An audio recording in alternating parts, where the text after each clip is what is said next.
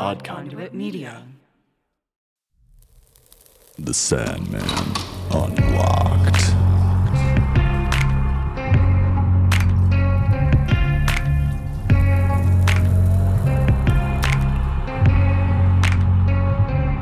Hello, dreamers, and welcome to another episode of The Sandman Unlocked.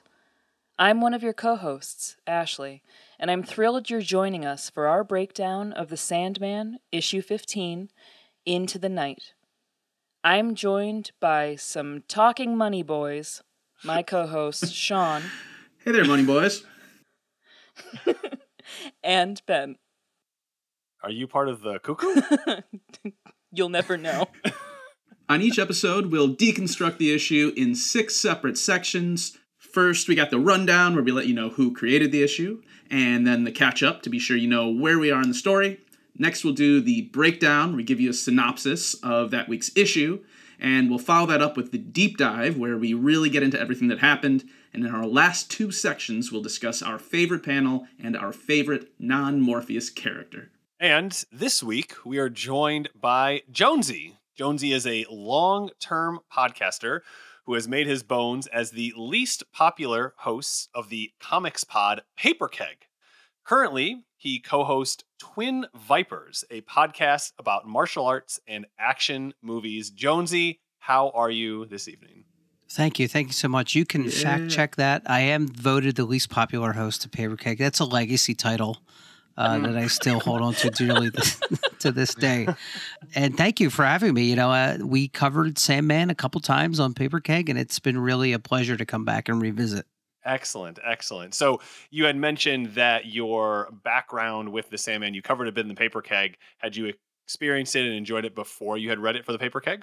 So no, I, I was actually a, a Neil Gaiman virgin prior to my reading of the Sandman, um, and I think the only thing that I'd known him from prior to that was American Gods. I read the novel um, over one summer, and then unfortunately he wasn't really on my radar. And then when we read uh, the three volumes of Paperkeg, I was like, oh, this guy can write really well, and uh, I started to follow his career after that. So Sandman for Paperkeg was like the the foot in the door moment for me to kind of get involved. Very cool, very cool. We're really excited to have you here with us on Man, this I'm so sorry to hear you say that. I mean, this must be a rough day for you guys if this is if this is the, the top of the day. I've been I've been gearing up all day. I've been getting hyped. So Well, there you have it. We have six sections to get through, so let's get going. Ben, over to you for the rundown. Thanks, Ashley. So, episode 15 was released January 27th, 1990. It is part of the Doll's House storyline. It is the penultimate issue. It was written by Neil Gaiman. Penciler was Mike Dringenberg. Cover by Dave McKean. Inker, Malcolm Jones III. Colorist for the original version, Robbie Busch. That's all we talk about. Letterer, Todd Klein. and editor was Karen Berger. Sean, why don't you catch us up?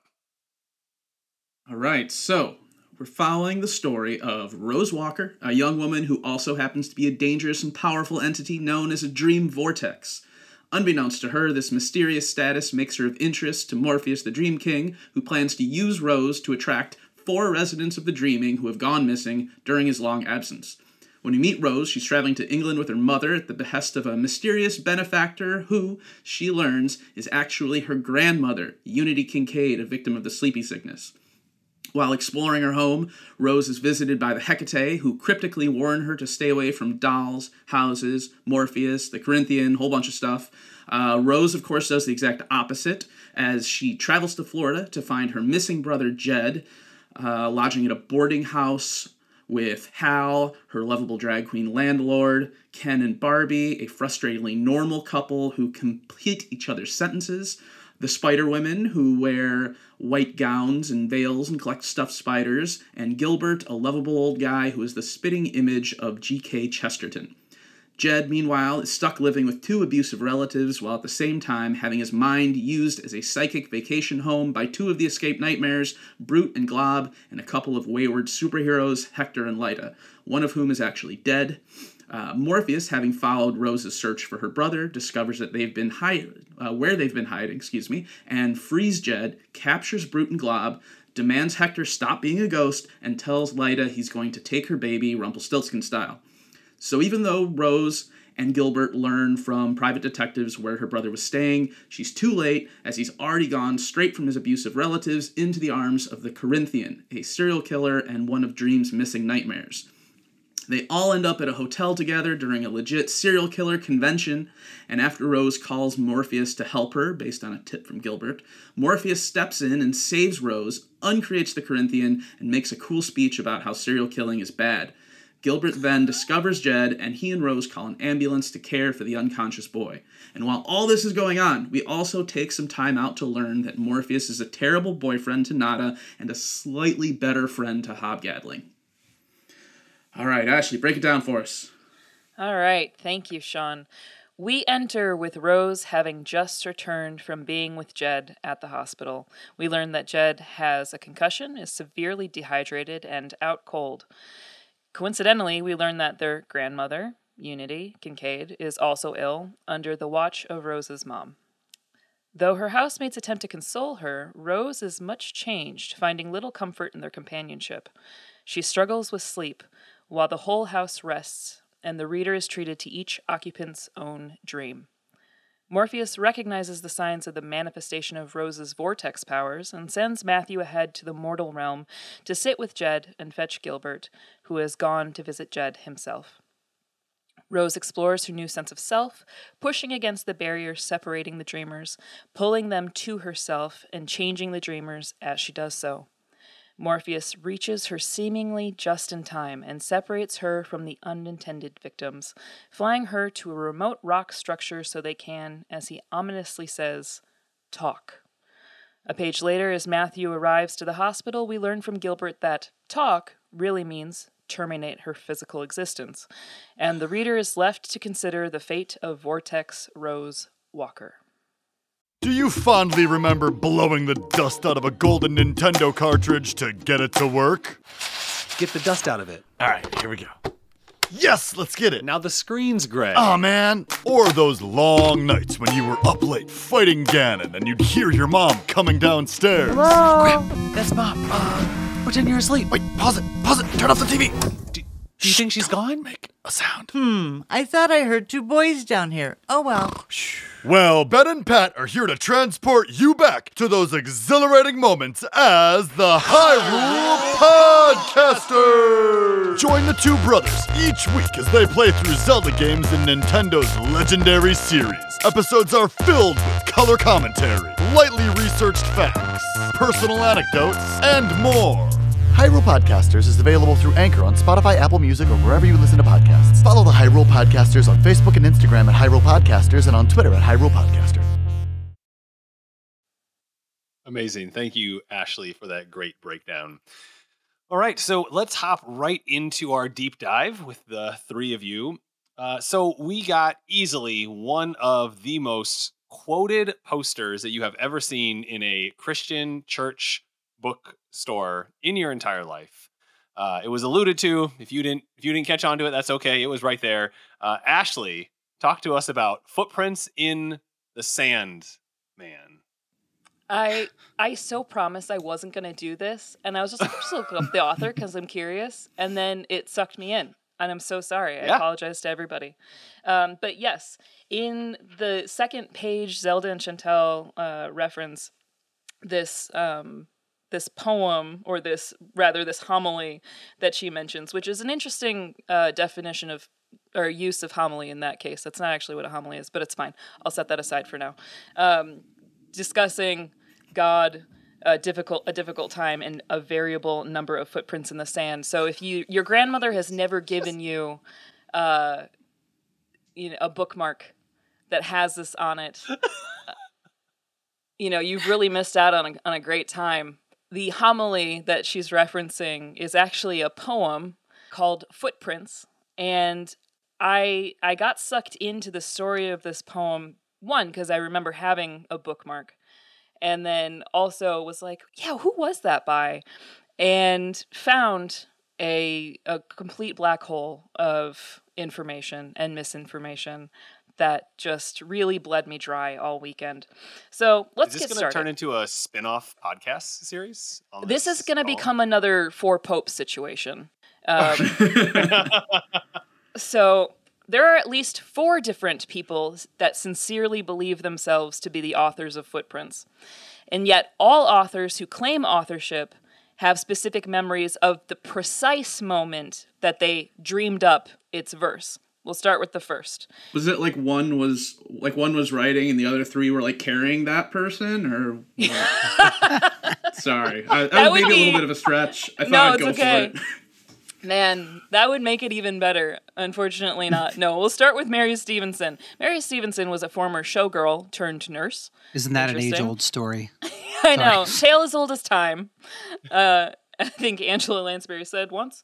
And uh, in her biography, she says she composed the poem in 1936 after the death of her mother and father. Uh, it was inspired by a cat's footprints in the snow.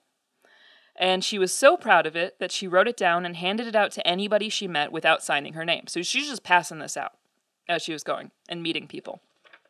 Then enter Burl Webb, a retired landscape artist living in Oregon. He says he composed the lines in 1958 after leaving the Navy and being dumped by his girlfriend. Quote, I was stressed, distressed, and single. When I received those divine words, I broke up the lines and made a kind of poem out of it. Published it anonymously in a local paper after that, just didn't think anything of it, just wanted to share it with the world. And then 40 years later, in 1998, his son comes up to him and says, uh, Dad, I, that poem that you wrote all that time ago, yeah, that's on like napkins and calendars and posters. What gives? And usually the poem is signed author unknown, but sometimes uh, it's signed as three other authors, um, including sometimes Mary Stevenson, even though she never claimed it for herself at the time.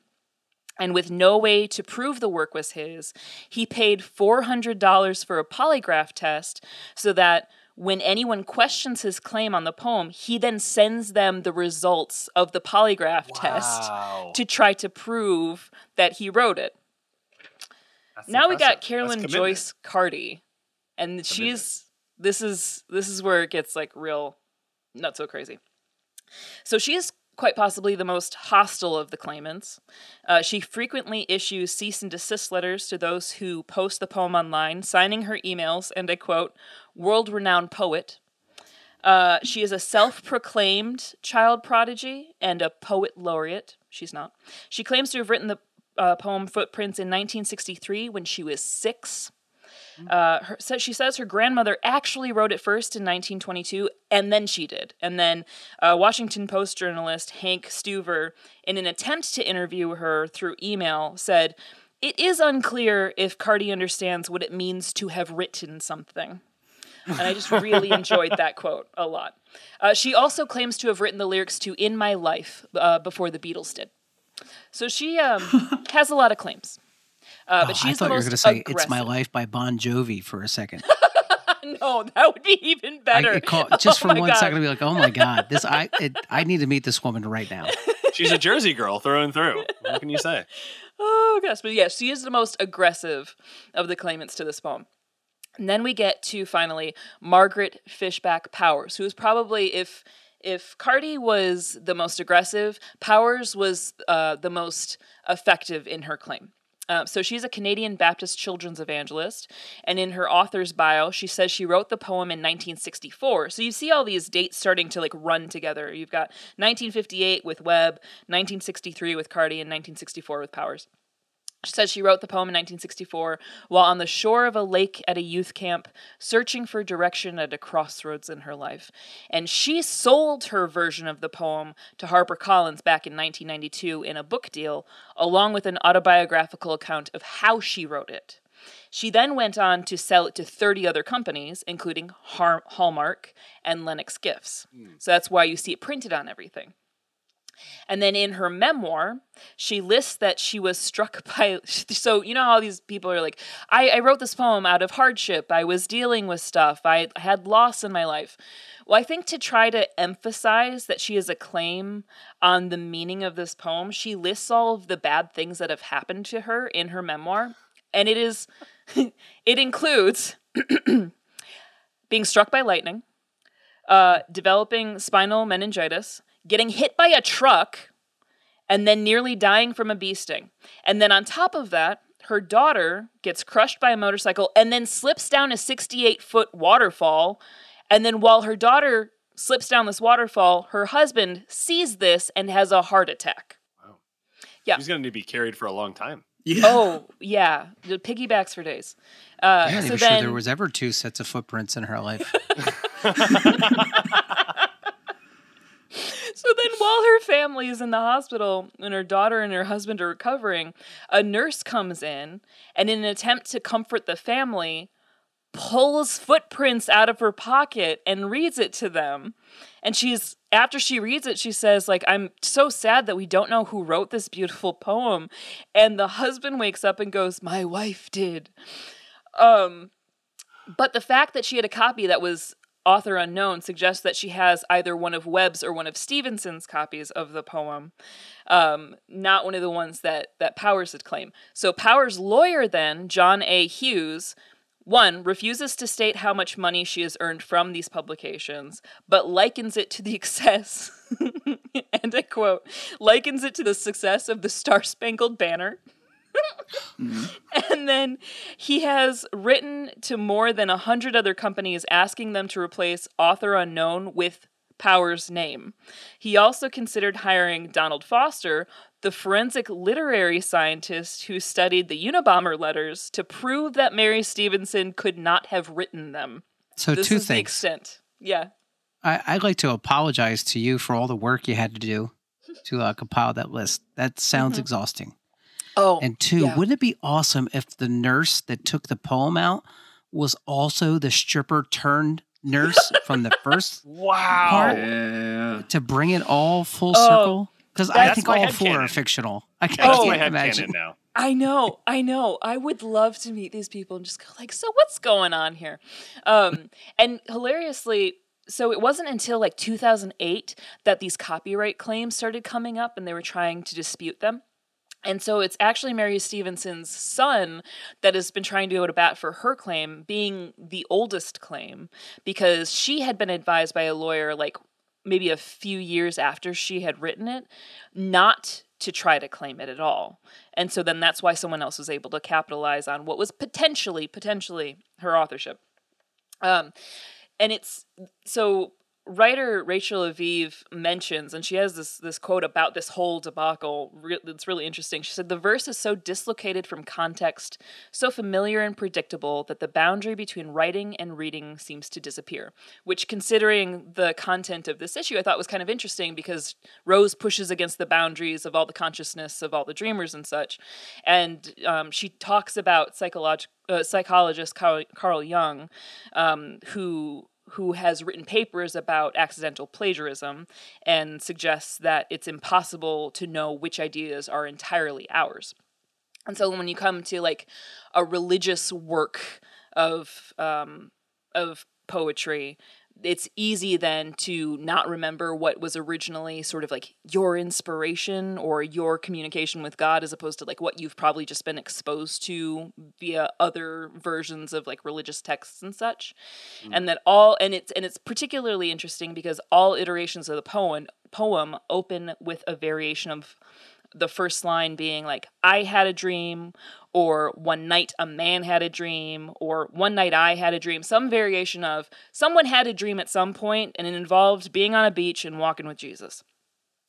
But they were able to sort of distill this down into one of the clearest historical inspirations for the poem that they think, which comes from an 1880 sermon by Baptist preacher Charles Spurgeon, who in this sermon says, And did you ever walk out upon that lonely desert island upon which you were wrecked and say, I'm alone, I'm alone, alone. Nobody was ever here before me. And did you suddenly pull up short as you noticed in the sand the footprints of a man. I remember right well passing through that experience, and when I looked, lo, it was not merely the footprints of a man I saw, but I thought I knew those feet had left those imprints. They were the marks of the one who had been crucified, for there are the prints of the nails. So I thought to myself, if he has been here, it is a desert island no longer. So it's probable that going all the way back to Mary Stevenson, she could have come across that at some point, or some preacher, because materials recycled. Some Baptist preacher had read that sermon because there are historic books of, of people's sermons throughout history, read that in their studies, sort of regurgitated it in some way. She heard that at some point, was like, oh, that's kind of a pretty thought, wrote something, and then disseminated it, and then everyone thought it was their original idea.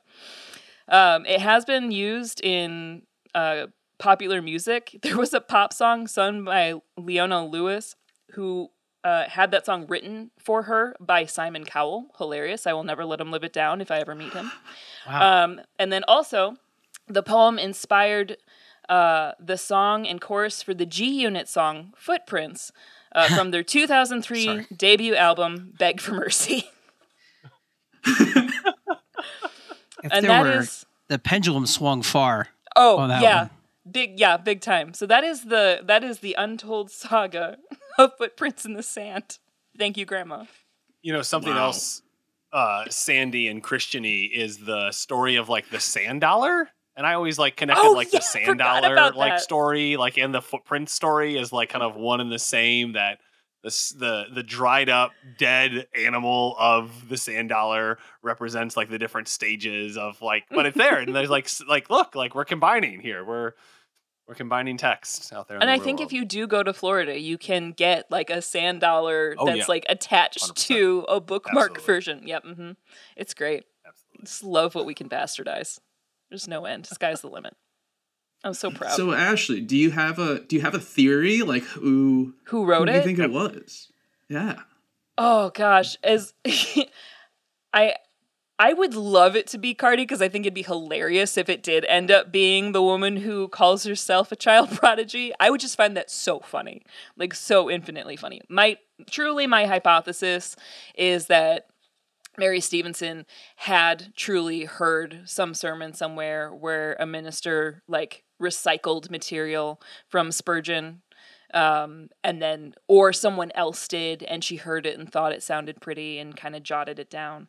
And it matriculated that way where i really do think if you follow um, if you follow the dates of when people claim to have written it it makes sense. And again like when you meet people and you know enough people you you see how certain information even before the internet age disseminates and people just like share stuff that they think is neat you we all have those grandparents that have like you know trunks of stuff that's like i just thought this was a neat thing. Here you can have it now. And i'm like i don't want this. It's Clipped out family circus cartoons and stuff like yes that. Yeah. exactly exactly. And so it would not shock me for for these people to have just come across things like this and gone like oh this is neat put it away. And then in a time of distress our memories link that to Mm. a piece of writing that refers to a hard time and being comforted in a hard time and interpreting that is inspiration. Now personal opinion do i think that you can be like reminded of stuff that is comforting and it can you know bring down your blood pressure in times of distress? Yeah sure you know and if you want to call that divine inspiration fine. Just maybe don't pass it off as your own work. Maybe be more discerning than that um, but i really do think it was probably mary stevenson and she's just mm. too humble to have like really gone for it mm. you know she doesn't seem like the opportunist type ah. I have a confession. It was me. I wrote it. I've been biding my time. And also, you guys don't deserve Ashley. I have a sweat from how much research it must have taken you to write all that. Oh, no. It's just, you know, when you find something real goofy online, you just keep following until the threads dry up. Yeah. So you, just you pulled a thread and you decided not to stop. Oh, not at all. like the Nope. uh like the occidental schism of uh 1384 yeah. hmm sometimes you just stumble into it So many popes. I feel like So many I feel like the closest I came to that was reading like the 1970 Sandman.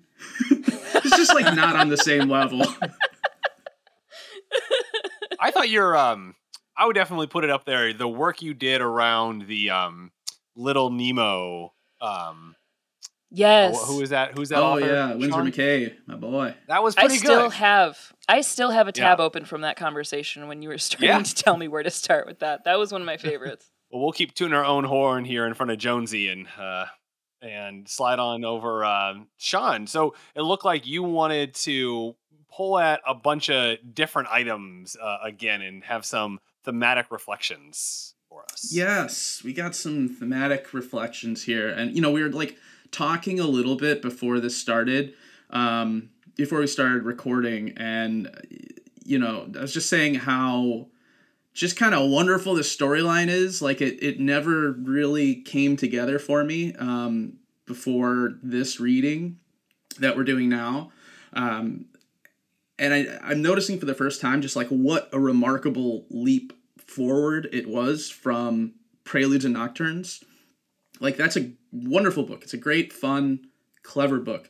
But there's layers to the doll's house that the first storyline doesn't even come close to and it's been great to like reread and discover this stuff uh, honestly for the first time for me so i want to keep digging in uh, to this to these topics that i've sort of been exploring week after week, right? I've been taking us through the chapters of the doll's house, and I've been using these symbolic figures of dolls and houses to guide us through the themes, right? So I was talking about, you know, like dolls are they're ways of playing pretend, they're, you know, fantasies that allow us to sort of explore, but to do it like safely and protected and to kind of keep our walls up because there's no real risk of consequences. You know, they allow us to like practice at relationships without harming someone uh, that you think of as, you know, an equal.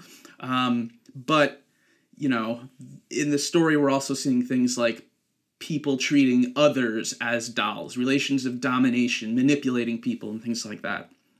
And then I've been thinking about talking about houses to You know, uh, the walls of houses. They offer protection from the elements and things that threaten us, but they're also these enclosures that divide us and keep us separate from one another uh, and the world. And so I've been kind of like you know exploring those concepts as we go through all this. We've seen all these examples but here in this chapter this is where i think the walls you know come tumbling down as they do in the story.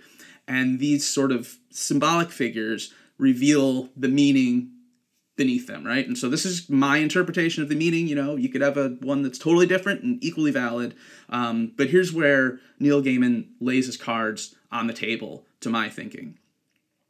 Um, so you know i'm reading this issue and i'm thinking like this is what it's all about right?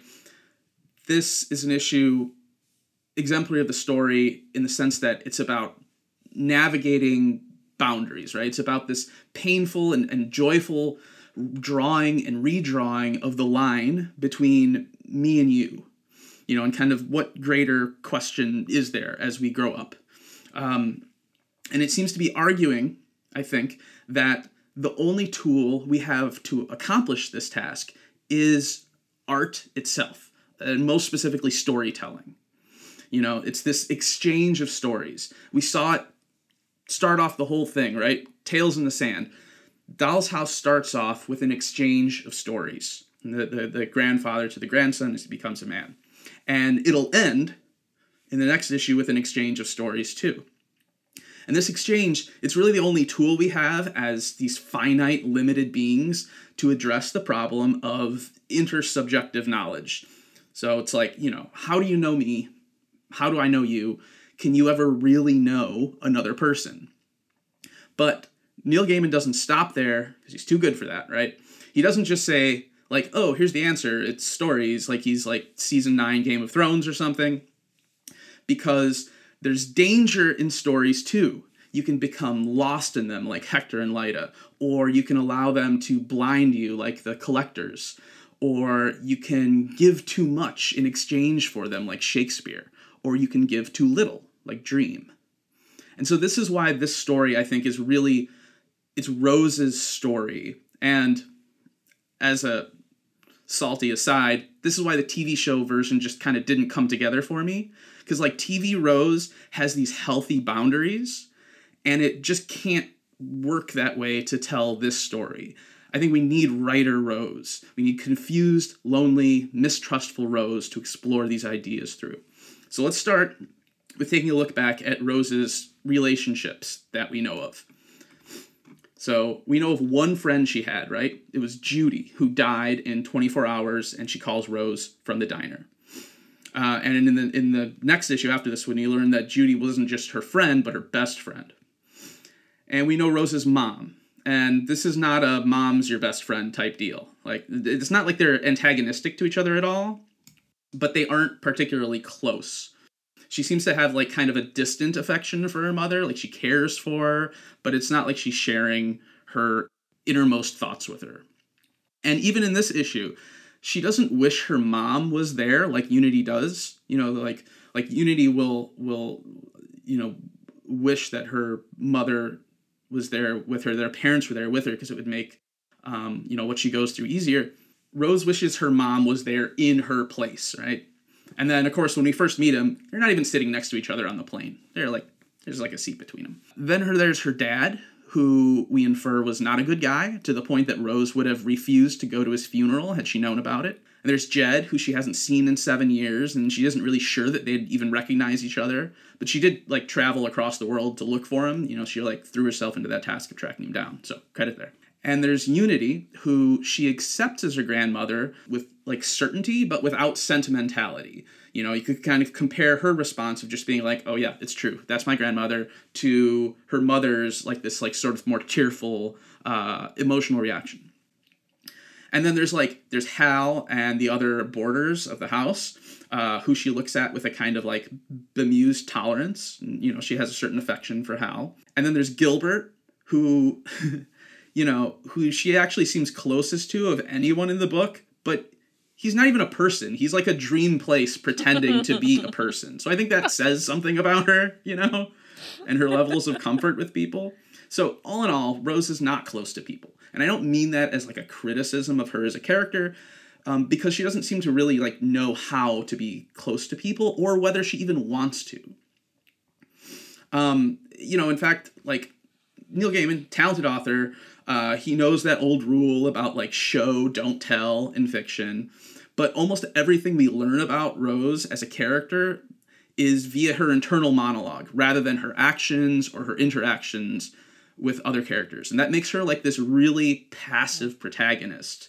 And that also kind of explains why her probably her her you know TV equivalent um, was so different because you can't really Right. have a super passive protagonist in a TV show. Right. Um, but it, it makes sense in the book when you keep in mind that Rose is going to grow and change based on her experiences. Her passivity, her isolation is all building to this moment where she breaks down all the walls and forces the characters to make their motivations clear. It's really powerful, right?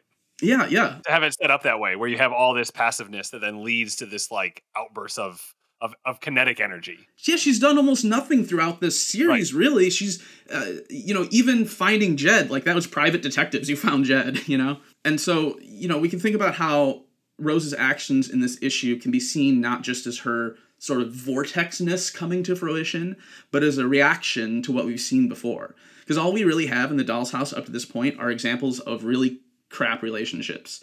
You know, we got Dream and Nada, Hector and Lyta, Jed and his aunt and uncle, and so on, with like Dream and Hob is maybe the only exception, and that is the centerpiece of the entire, you know, storyline. It's like the middle issue. And there's what I've been ranting about this whole time with like dolls and houses and walls and manipulations. And all of that comes to a head in the collector's issue, right? And it's maybe best exemplified by those obscene violations of the bonds of trust in the Little Red Riding Hood story that Gilbert tells. Um, and then, of course, you know, like Funland tries to kill her and everything. So after going through all that, here she's like, you know what? F this. No more secrets. No more illusions. No more isolation. And she really thinks of this as, uh, you know, what she's doing, uh, trying to like kind of merge all these dreams together, um, all these secret lives. She thinks of it as a gift to the world, you know, and it makes perfect sense when you see what she's been to. Like we were saying, for the first time in the story, she actually does something. She kind of like defines herself through the creative act, right? She says, Everything seems so real, so vivid, more true and more vital than anything in the waking world. Her sense of identity has never been so certain. She can feel her sleeping body on the bed below her. It's no part of her, the essential her, the true Rose. And she goes through each of her housemates' dreams on that weird page with a sort of like isometric image of the house. And she sees all of them, quote, seeking a place to belong, all of them seeking a place to be safe. And she sees how simple it all is. See how thin and fragile the world the walls that divide them truly are. Sees how simple it would be to shatter them. She reaches out her mind and nudges, and the walls, the walls come tumbling down. And when I was reading this the first time, I was kind of like, I was like, you know, hell yeah, actually that would be kind of great. Like we could all use a vortex here. You know, I didn't really like understand like why is that bad? Why does it hurt the dreaming? Isn't it good to bring down barriers between people? And isn't that kind of like the function of art itself, right? It's to grasp at an understanding beyond the narrow realm of personal experience you know? And keep in mind again rose wants to be a writer. So you know looked at in this way. Rose's first real action the entire story is this explosion of the vortex coming into fruition this fundamentally creative act that also inevitably includes you know some element of destruction. Because in this it's in the sandman there's always this sort of dual elements of, of creation and destruction. You can't really have one without the other and that'll like bear itself out throughout the rest of the series. You know she becomes clear to herself for the first time in this act as the vortex and compare that to morpheus right? His identity is his role. He is dream and he hasn't figured out how to reach you know beyond his much broader but still ultimately individual understanding. Because like the cost is too great for him. And uh, i read an essay and it, it was about a later issue in the series. It's called uh, of stories and storytellers. This is by joe sanders and he writes that the normal human condition, as Gaiman sees it, is a nervous estrangement from other humans and from ourselves. With one part of our soul, we want to escape that isolation, yet we're frightened of trying. Rather than reinforcing that fear by attacking it directly, art helps us step outside the supposed limits of ourselves so that we can better see present realities and new possibilities. I like that. But that step outside itself is a perilous one, and we see characters fall prey to it throughout the series. So think of how quick Shakespeare was uh, to bargain with Dream for the chance to tell great stories, and what the costs of that may be. So here then we have these two levels of intersecting concerns happening here. Like one's a concern with the nature of art and storytelling, and another is about intimacy between people, about navigating these boundaries and you know who we open ourselves up to and what the dangers are. So this is why I think the borders dreams are significant in the story and why Niels shows us their reactions after waking, right? Because I also think Neil's making like a three level pun on the meaning of borders, right? There's people staying in a house, there's hmm. boundaries, and then there's the edge of the comics panels themselves.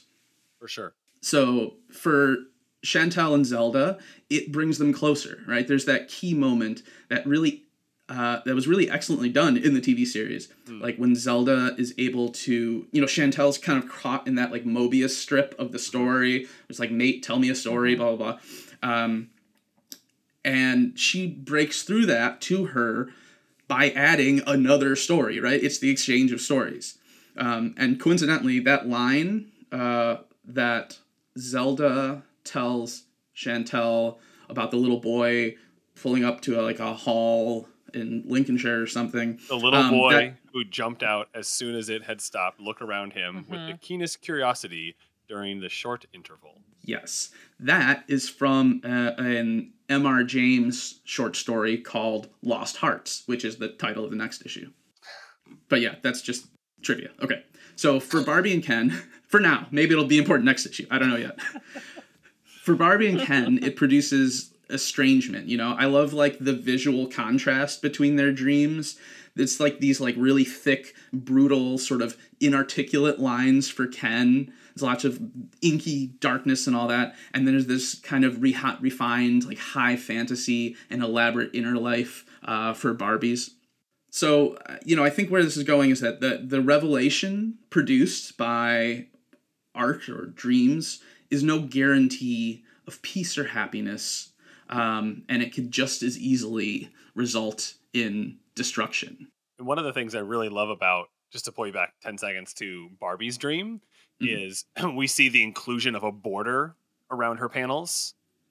And that was something that we had talked about way back in the very first issue that we covered, where the border is where where when you have that introduction of like magic and arcanum in the like comic coming in that isn't just Morpheus. Oh yeah, yeah, yeah, yeah. She's got that. So it's like almost shaped like a, a tower, and it's got Yeah. that kind of gilded edge to Mhm. it. Yeah, yeah. Mm-hmm. Yeah. So anyway, that's sort of where I landed on this issue and all the things it kind of brought up for me. Well, thank you, Sean, for all that. And I, and I do think the continual discovery of the repetition of these thematic ideas throughout really kind of help pull it all together and you only get that by doing the the close reading work that can be really enjoyable in a in a time like this like when you have the the opportunity to expand on it Yeah, I was I was trying to like I was trying to bring in some other weird ideas into this that I kept just trying to like shoehorn in while I was researching, and it just never came together. So I was like, you know what, close reading. Let's go with the close reading.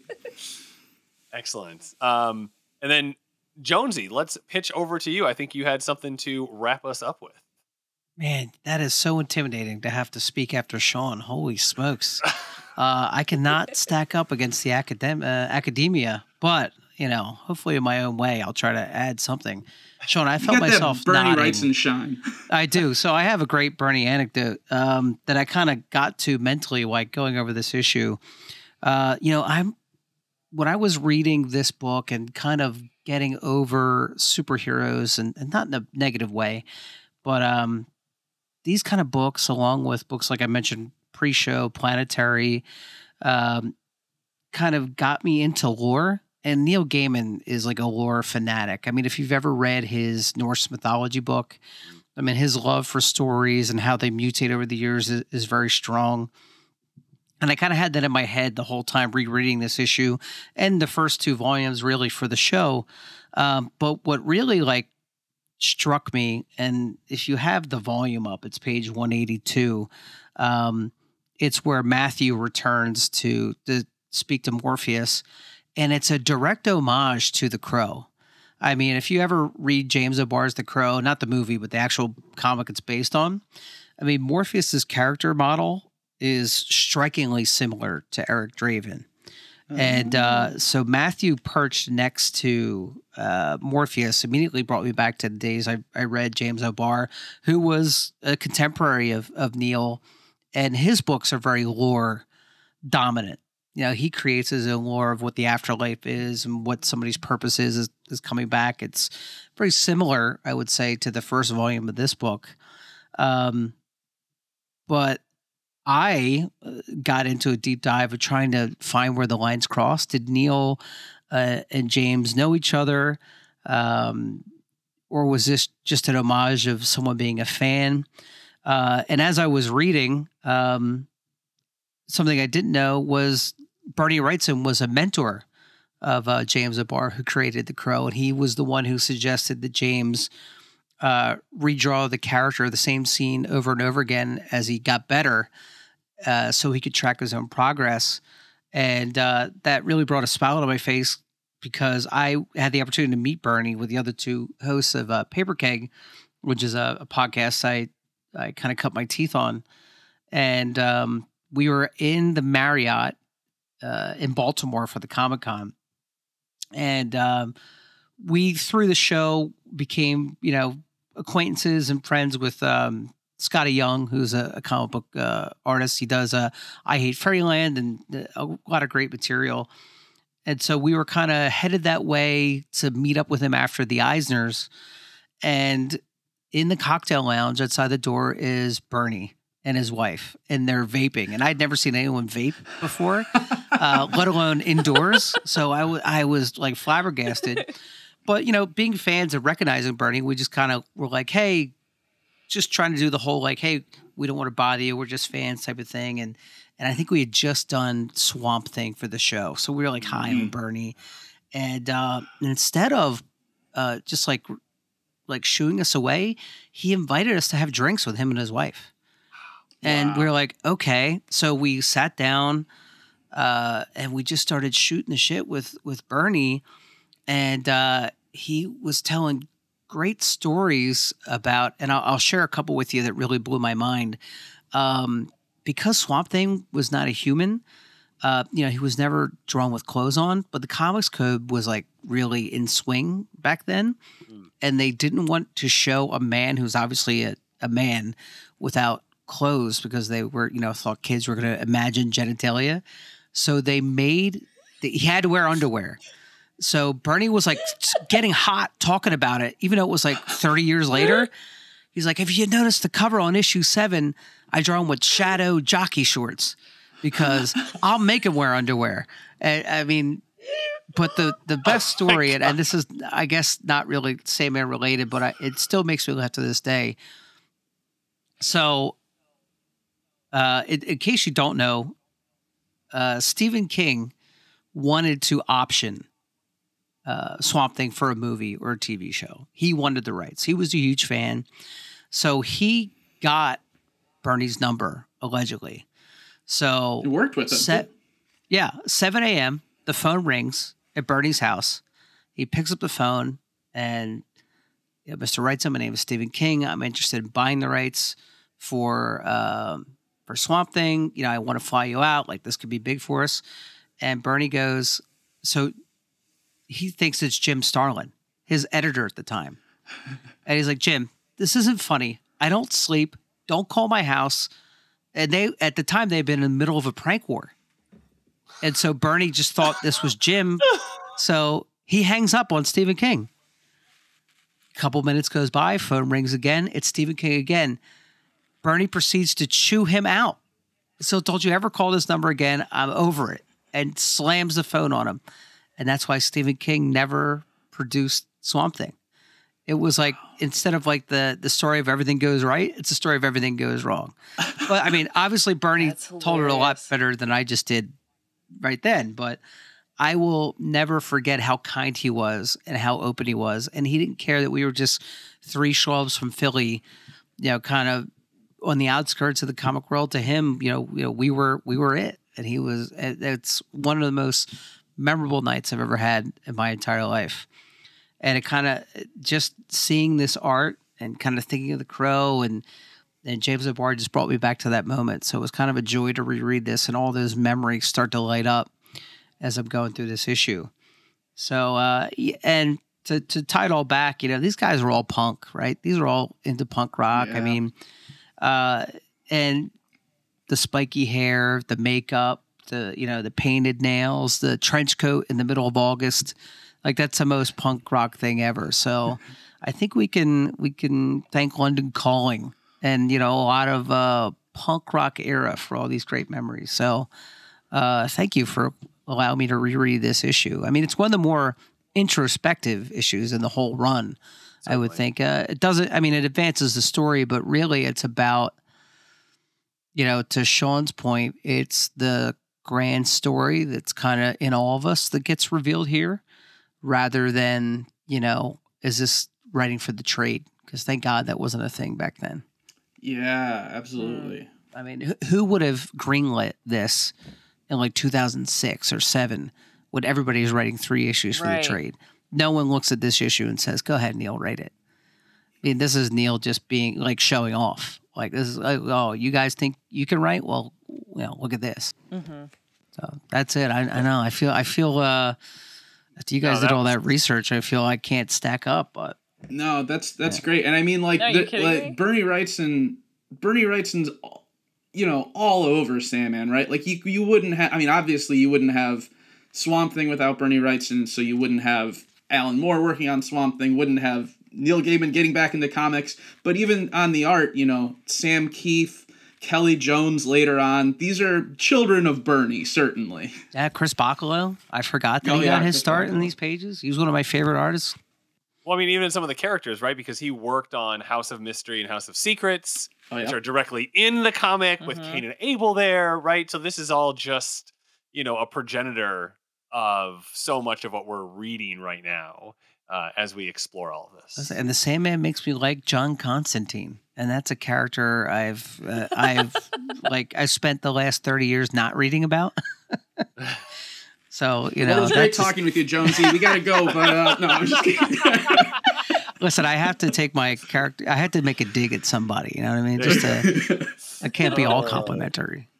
no, no. Um, it, and uh, ha- happy ending to the story, presumably, because Stephen King and Bernie Wrightson ended up collaborating for this weird little Yeah. book called Cycle of the Werewolf, um, which I I think I have a copy copy of around here somewhere. Like the art is amazing, story.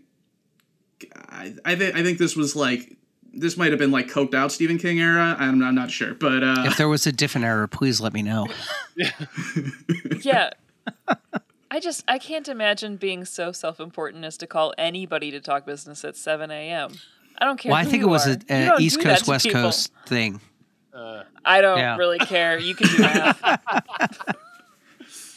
Well, can you Oh. imagine like uh, you know Stephen hangs up the phone and his wife's like, you know, what'd he say? He told me to go f- myself. yeah. Way too funny. Funny. Yeah, I think one of one of the funniest little bits in Family Guys where they have Stephen King with meeting with his like editor, and he like he like talks about like the lamp monster is coming like to get you. He's like, I can do 500 words by tomorrow on it. Like, okay. Like, oh, geez. Okay, so pop quiz. I'll I'll I'll I'll produce your show for a second. Favorite Stephen King novel? Go.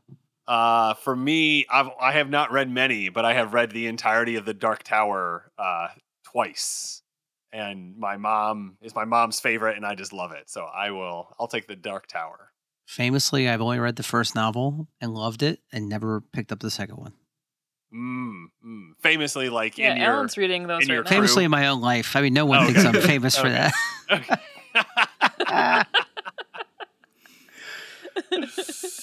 that. uh, Ashley, what do you got? yeah. Oh, okay. Oh, Ashley. Uh, okay, all right. yeah. I'm just looking. Uh, I'm going left to right in my screen, which is probably not the way you should do this. So, Ashley, please go ahead.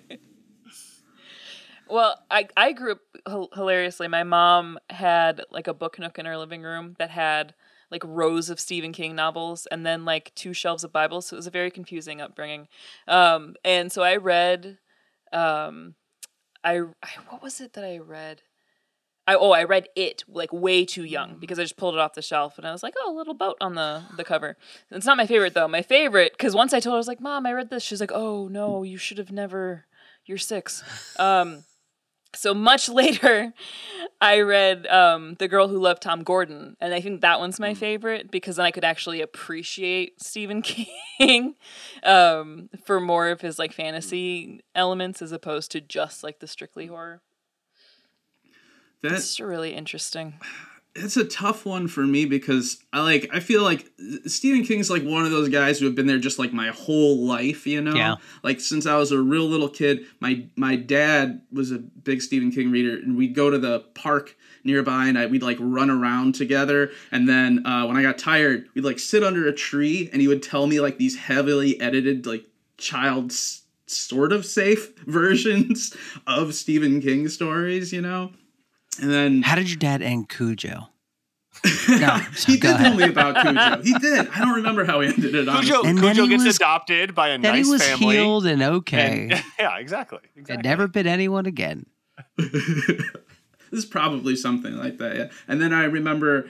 All right, I could. I'm gonna. This could go on way too long. From, but I remember when I was like seven or eight, lived near a library, and the library did this big like dump of old books that they were getting rid of. So my friends and I went like dumpster diving back there looking for books, and I found a copy of Night Shift, which is a collection of short stories. And I was definitely too young to read that. And it just like scared the hell out of me when I was. And that's a book with like a story about like a haunted washing machine. So it's like it's it, it it's it's pretty out there, but um, but yeah, that that one I like kept hidden, and I like read that and scare the hell out of myself with that. But I think oh God. Uh, this I is a classic Sean sneak. I'm just This gonna. really is. I gotta. it is. I gotta it produce really this is. here. He's like, here, Yeah, let me just so like we, list we've eight gotten some good short stories, Sean. Sean, what's your favorite? Go. Uh, I am going to go with the short story collection, uh, Nightmares and Dreamscapes, which it just hit me at the right time. I was on a family trip. Read read it ju- just like in my own world, like the whole time, just like reading reading through the book. It's got a great story about a. Uh, it's like an epistolary story, so it's like letters, like a this, Great word. this guy's this guy's brother uh, was this like kid genius who ended up uh, trying to dis- discovering this w- this this way to like stop all violence in the world um, but at the same time he gave the, his cure for all human aggression also gave everyone alzheimer's. And so like the whole world is like is like you know collapsing with alzheimer's. And he ends up uh, like shooting himself up with this concentrated cure. And he's writing as he's like he's writing this letter to his brother and saying how he forgives him and he loves him. And as, as his writing gets crazier and like less coherent and all that. And then it just ends with like childlike scrawl and that's that one whew, that one got me That sounds freaky. Jonsey, flipping it back on you. What do you got here? The As we- stand. The stand. Ra- Randall Mm. Flagg scares the shit out of me. yeah I, and of course Walter O'Dim from The Gunslinger. Mm. So I mean, the Yep. Man in Black. That and I think I read somewhere. Maybe this fueled my fear of him, but he scares Stephen King too. Mm. Like Stephen King, I think probably in a coke fueled, uh, what do you call it, uh, stupor, uh, said that you know Randall Flagg came to him and described himself to him, and then that's how he put him in the books. And like that's not cool, man. I you shouldn't just tell again. people that. Nah, man. Uh, No so, but I mean, his books. I mean, let's see, what books do I not like? I like the the one he did about JFK. I, I that can't think was of the cool. name because it's a date. I don't know why you would name a book a date, but still. uh, and of course, Shawshank Redemption is a great yeah. short. Yeah, you I forget mean, that one. Yeah. How did you feel about the uh were you, were you a fan of the uh Stand tv miniseries yeah, I've watched both. Uh, I love the old miniseries. That's Oh, what me I, too. I and I Love it. didn't like the remake as much as I liked the original. Mm-mm. But I, I even like the Langoliers miniseries where cousin Dalkey tries to kill that guy with the toaster and the blanket. yeah old Am I getting? Uh, maybe this is the wrong deep dive. I should have been uh, ready for. Well, speaking of the toaster and the blanket, there's one flying right behind Jonsey, so you need to go check that out, and we'll be right back. Do you fondly remember blowing the dust out of a golden Nintendo cartridge to get it to work? Get the dust out of it. All right, here we go. Yes, let's get it. Now the screen's gray. Aw, man. Or those long nights when you were up late fighting Ganon and you'd hear your mom coming downstairs. That's Mom. Uh, pretend you're asleep. Wait, pause it, pause it, turn off the TV. Do, do you think she's gone? Make a sound. Hmm, I thought I heard two boys down here. Oh well. Well, Ben and Pat are here to transport you back to those exhilarating moments as the Hyrule Podcasters. Join the two brothers each week as they play through Zelda games in Nintendo's legendary series. Episodes are filled with color commentary, lightly researched facts, personal anecdotes, and more. Hyrule Podcasters is available through Anchor on Spotify, Apple Music, or wherever you listen to podcasts. Follow the Hyrule Podcasters on Facebook and Instagram at Hyrule Podcasters and on Twitter at Hyrule Podcaster. All right. Well, that was quite the expansive deep dive. Thanks so much, Jonsey, Ashley, and Sean, for taking us through a, a varying uh, cornucopia of different topics uh, in today's deep dive.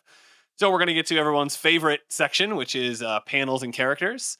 Uh, we are starting with Sean this week. Sean, one panel to rule them all. What are you taking? All right. Um, I'm gonna I'm gonna stick with one panel. This. Oh, ah. Okay. You okay. can do it. I believe in you. I think I'm gonna go with uh, the panel in the upper left corner on the two page spread where Rose is sort of at the center of the vortex. I'm gonna go with that awkward meetup between Barbie, Ken, and Martin Tenbones. It just seems so uncomfortable, right? They're just, they're just kind of like running into each other. It's like they're both like kind of like like found out and they're just like oh you know uh what are you doing here what's what's going on um and i love that i love that ken is like big old inky blocky ken and uh barbie still sort of like lit heroically there and just martin tenbones martin tenbones what, what else can you say really he's great He's great.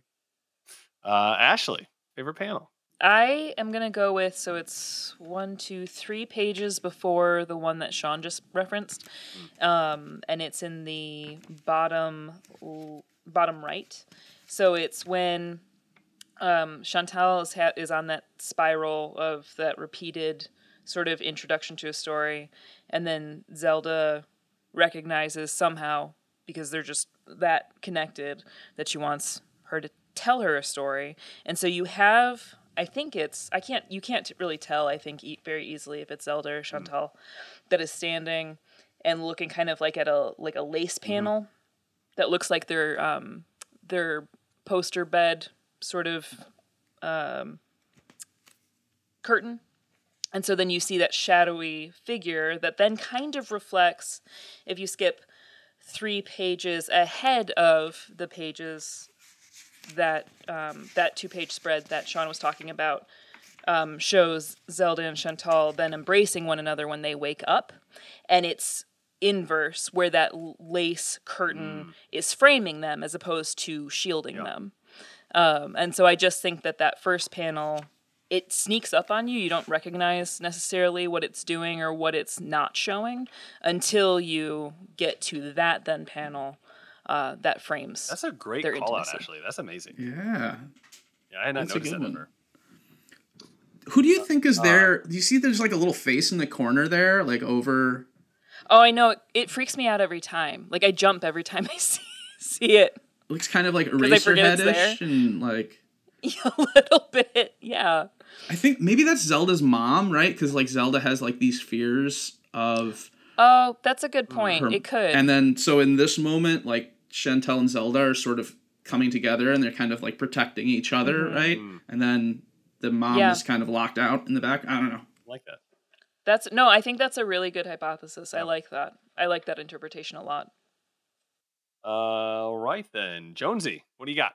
So my my favorite panel is in the middle of that splash page. Again, I have the the full volume up, not by issue. So for me, it's 177. Uh, it's where Ken and Barbie are.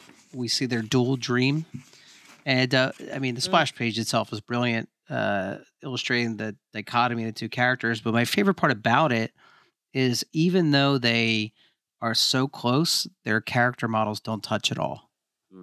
And it just Mhm. to me it's kind of describes their entire relationship their yuppiness like as much as they want to perceive how deep they are and how rich their dream life is they're they're not close they're as close as they can be without being close at all so they've never been vulnerable with each other never revealed us- themselves to each other and i think it's wonderfully illustrated with that small detail Well, and this is who they are. This is who they actually are, yeah and they aren't they aren't able Mhm. to be themselves with each other. i mean just that that one black unbroken line between the two of them just I, lo- I like it a lot it's so subtle and understated and a lot like neil's writing i feel like the the art matches that sentiment Well, Jonsey, we do this snake draft style, so you get to go first here for your character for this issue.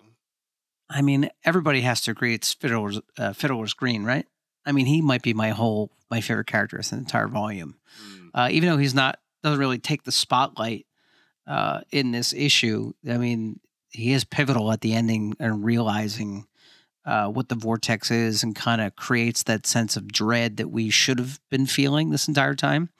But the fact that he, or I'm sorry, he's Gilbert in this issue. I, I jumped the gun on that. Sorry, spoilers for uh, the audience for the next issue uh, for a book that came out 30 years ago. But you know, I digress.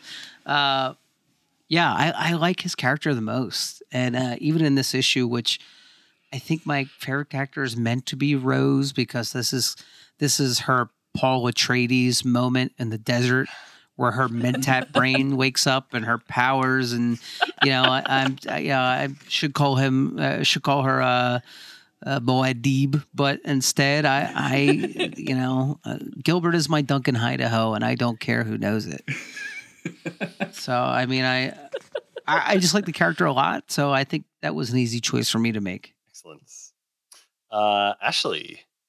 Yeah, mine mine is maybe less touching than that, though I really really love that. I feel like I'm going to like come off really cold with mine, but um mine is not even necessarily represented in in an image in this issue, but so much just mentioned by Barbie in her dream to Martin Tenbones when she references uh kernel knowledge and it's if you hear it out loud, it also sounds like carnal knowledge. And I love the wordplay in this issue. And this is another reason, Sean, that I think the show didn't work out as well as you and I had both been hoping, is because that wordplay is lost in the show.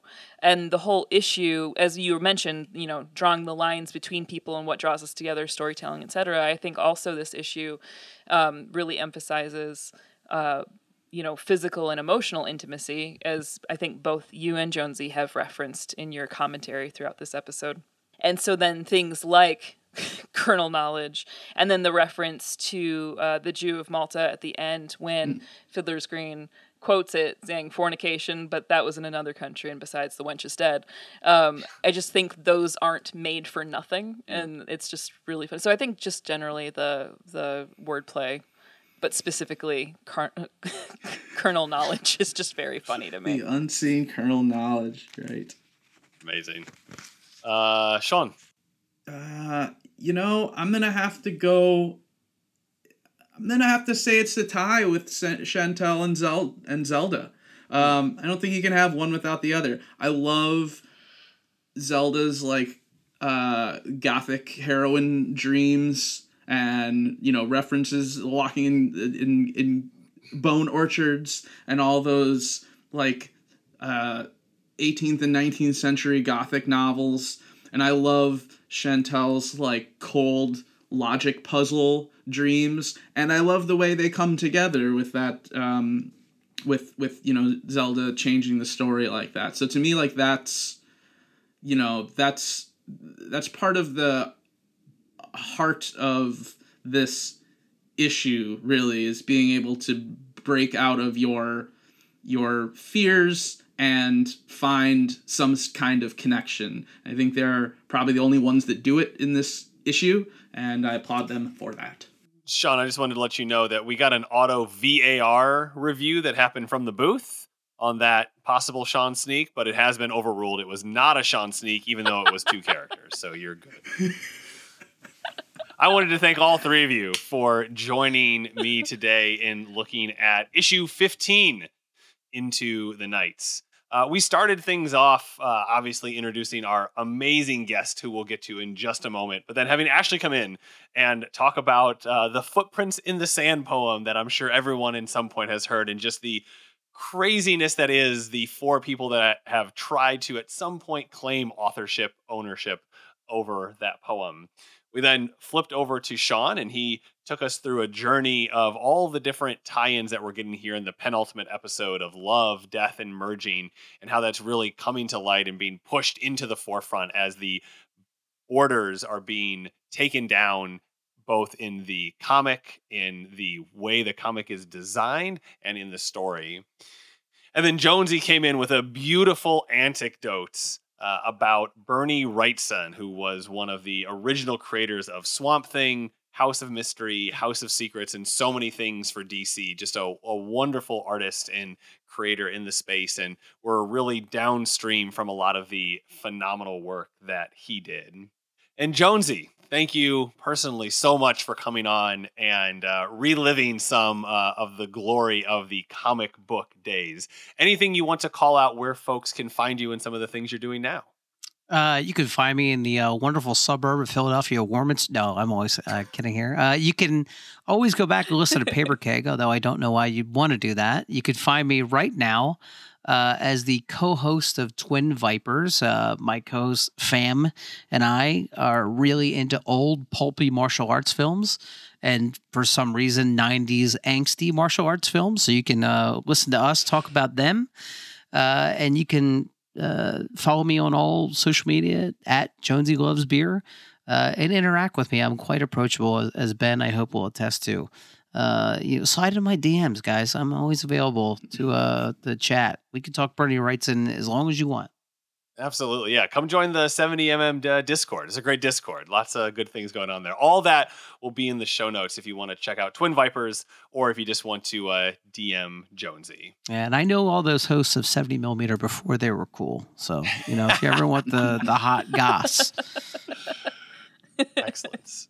Thanks for listening to this episode of The Sandman Unlocked. And remember, never trust the storyteller, only trust the story. Thanks for tuning in to The Sandman Unlocked, an odd conduit media production. You can follow us on Twitter and Instagram at Sandman Unlocked. Join us on Discord as well.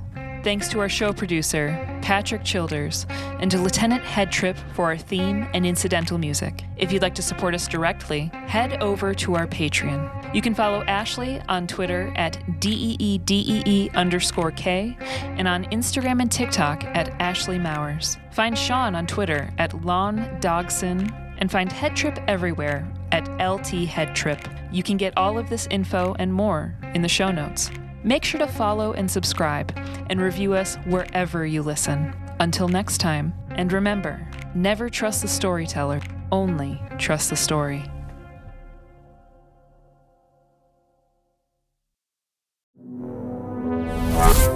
Odd Conduit. Media.